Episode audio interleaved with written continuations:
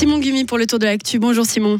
Bonjour Marion, bonjour à toutes et à tous. Le mérite sportif reste en main gruyérienne. Après Mathilde Gremaud l'an dernier, c'est Rémi Bonnet qui a remporté le prix individuel. Le spécialiste de ski alpinisme et de trail a été récompensé hier soir lors d'une cérémonie organisée à Forum Fribourg. Après avoir triomphé sur la scène mondiale à plusieurs reprises en 2023, Rémi Bonnet reçoit ainsi une reconnaissance de la part de la population fribourgeoise. Ouais, bah, le fait de gagner ce mérite sportif, bah, je pense que ça représente un peu le, bah, comment dire, une petite récompense du, du canton. Puis ça montre que le canton, il est, il est derrière toi. Puis après, c'était quelque chose que j'avais pas encore, euh, pas encore gagné. Du coup, ça fait, ça fait plaisir et puis ça, ça motive pour la suite. Retrouvez un résumé complet de la nuit du mérite sur notre application Frappe. En ski alpin, pas de victoire, mais un excellent résultat d'ensemble pour la Suisse lors de la première descente de Kitzbühel hier. Marco Odermatt, troisième, a échoué à 34 centièmes de la première place, occupée par le Français Cyprien Sarrazin. Le Nidwaldien est toutefois satisfait de sa troisième place. Un très bon sentiment d'être de nouveau sur le podium ici, même si ma manche n'était pas parfaite. Déjà aux entraînements, je n'avais pas vraiment trouvé la clé. Je pensais que ça allait venir plus facilement. Aujourd'hui, c'était déjà mieux, mais il y a de la marge. Difficile à dire où je peux gagner du temps. Un peu partout, je pense. De haut en bas, il manquait un petit quelque chose, c'est sûr. Le fribourgeois Alexis Monet a quant à lui terminé à la 20e place hier. La deuxième descente du week-end démarre aujourd'hui dès 11h30 dans la station autrichienne. Le Covid long pourra-t-il un jour être diagnostiqué grâce à un test sanguin? Une équipe de chercheurs zurichois a en tout cas identifié une spécificité dans les protéines présentes dans le sang des personnes atteintes de Covid long. Une découverte qui donne de l'espoir aux malades comme Dorothée. Cette fribourgeoise de 44 ans est atteinte de Covid long depuis près de 4 ans c'est vraiment une bonne nouvelle. Alors, en général, je suivais assez toutes les recherches qui sortent. Et ça, c'est vraiment quelque chose d'assez concret parce que c'est vraiment ce qui nous manque euh, aujourd'hui. C'est un outil diagnostique sur lequel on peut se baser. Et puis, ça prouve aussi l'intérêt de la recherche et des, la science dans ce domaine-là. Ça nous donne beaucoup d'espoir pour la suite, de voir qu'on n'est pas oublié, qu'on n'est pas laissé sur le carreau. Et du coup, je pense que cet outil permettra aussi de, comprendre les mécanismes de la maladie et puis de développer un, un traitement euh, pour nous soigner. Ça, c'est en fait le plus important aussi. En attendant un éventuel traitement, Dorothée va devoir vivre avec une maladie qui l'invalide au quotidien.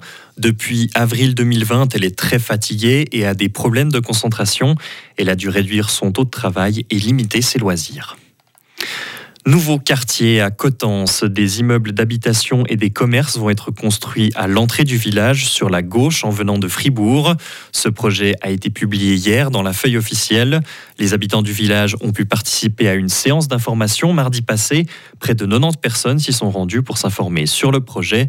Une centaine de nouveaux habitants pourraient débarquer à Cotence. Le canton de Fribourg décerne deux bourses de mobilité à des artistes fribourgeois.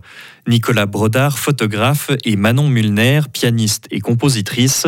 Le premier va, séjourner durant trois mois dans les Alpes suisses pour explorer le lien entre la représentation symbolique des montagnes et les effets réels de leur existence. Quant à la deuxième lauréate, elle passera quatre mois à New York pour créer un concert sur la base de récits de vie. Cette bourse de mobilité est mise au concours chaque année depuis 2014 par la direction de la formation et des affaires culturelles. Nouveau recours contre les tirs préventifs du loup en Suisse.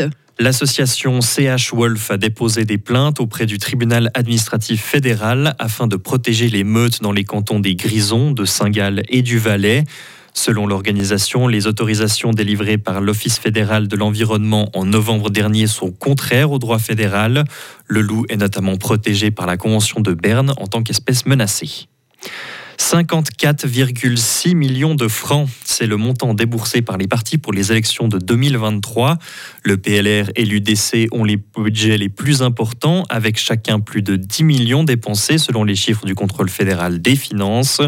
Au niveau des autres partis, le PS vient ensuite avec un budget d'un peu moins de 8 millions, suivi par le centre avec près de 7 millions de francs. En France, trois policiers ont été condamnés à des peines allant de 3 à 12 mois de prison dans une affaire de violence policière.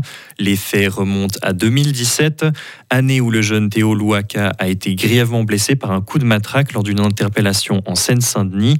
Le policier qui a porté le coup est également interdit d'exercer sur la voie publique pendant 5 ans. Retrouvez toute l'info sur frappe et frappe.ch. La météo avec le garage carrosserie Georges Beauvais à Grelais et la Ford Fiesta qui vous procure un plaisir de conduite absolu. Journée euh, froide et ensoleillée pour aujourd'hui avec euh, du stratus en pleine ce matin entre moins, 4 et, euh, entre moins 2 et moins 4 pour les minima, voire moins 5 à moins 8 hein, dans les régions à Bise ce samedi. Demain, encore un ciel bien ensoleillé avec quelques voiles nuageux en première partie de journée. Moins 3 à moins 8 également pour les minima et jusqu'à 5 degrés au maximum. Et puis lundi, dernières éclaircies pour le matin, puis le ciel va devenir nuageux avec des précipitations et une limite plus neige entre 1500 et 2000 mètres.